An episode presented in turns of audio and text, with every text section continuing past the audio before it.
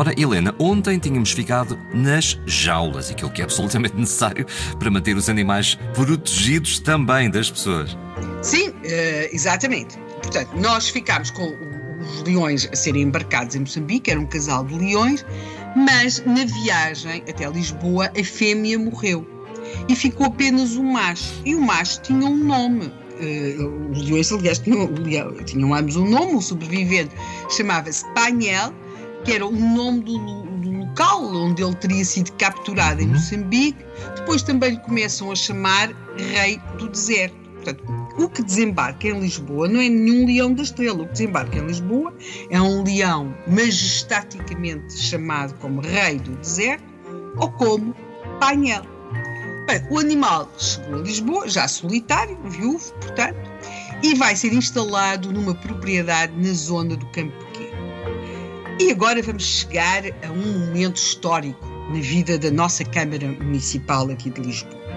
As câmaras municipais, quando se consultam as suas atas, nós encontramos momentos uh, extraordinários. E a 8 de março de 1869, a Câmara Municipal de Lisboa teve um desses momentos.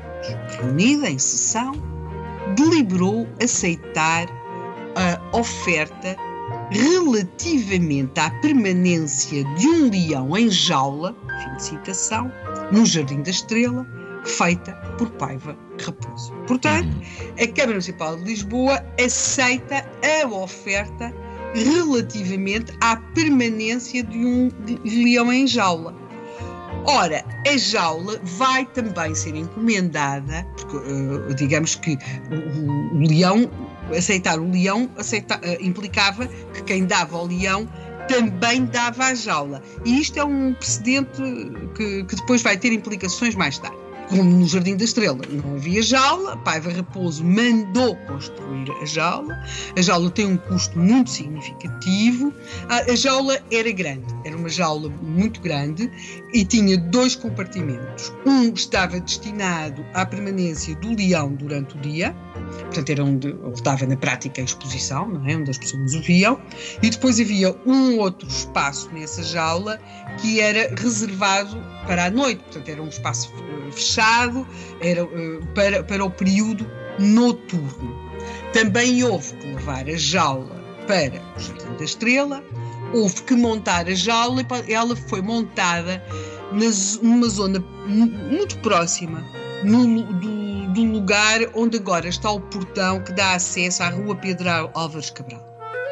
Foi aí montada a jaula, verificada a jaula, tudo isso, e portanto é para esse sítio do Jardim da Estrela que a 4 de maio de 1869, após sete horas de trajeto, que se presuma difícil e, e, e acrescento eu também um pouco inquietante, não é? porque apesar de tudo, transportar um leão é transportar um leão, não é a mesma coisa que transportar um gato.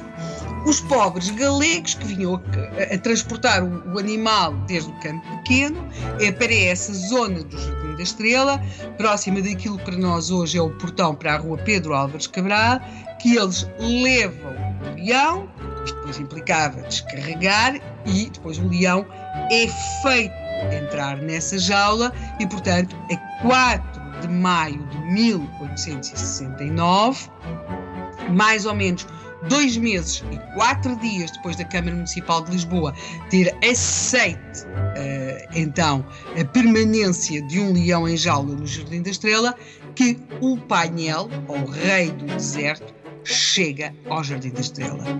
Quase imediatamente ele se torna no Leão da Estrela, até porque já antes dele lá ter chegado, uns dias antes, já havia pessoas que corriam ao Jardim da Estrela para ver o leão que ainda lá não tinha chegado. Portanto, uhum. havia toda uma enorme expectativa em torno da chegada do animal ao Jardim da Estrela.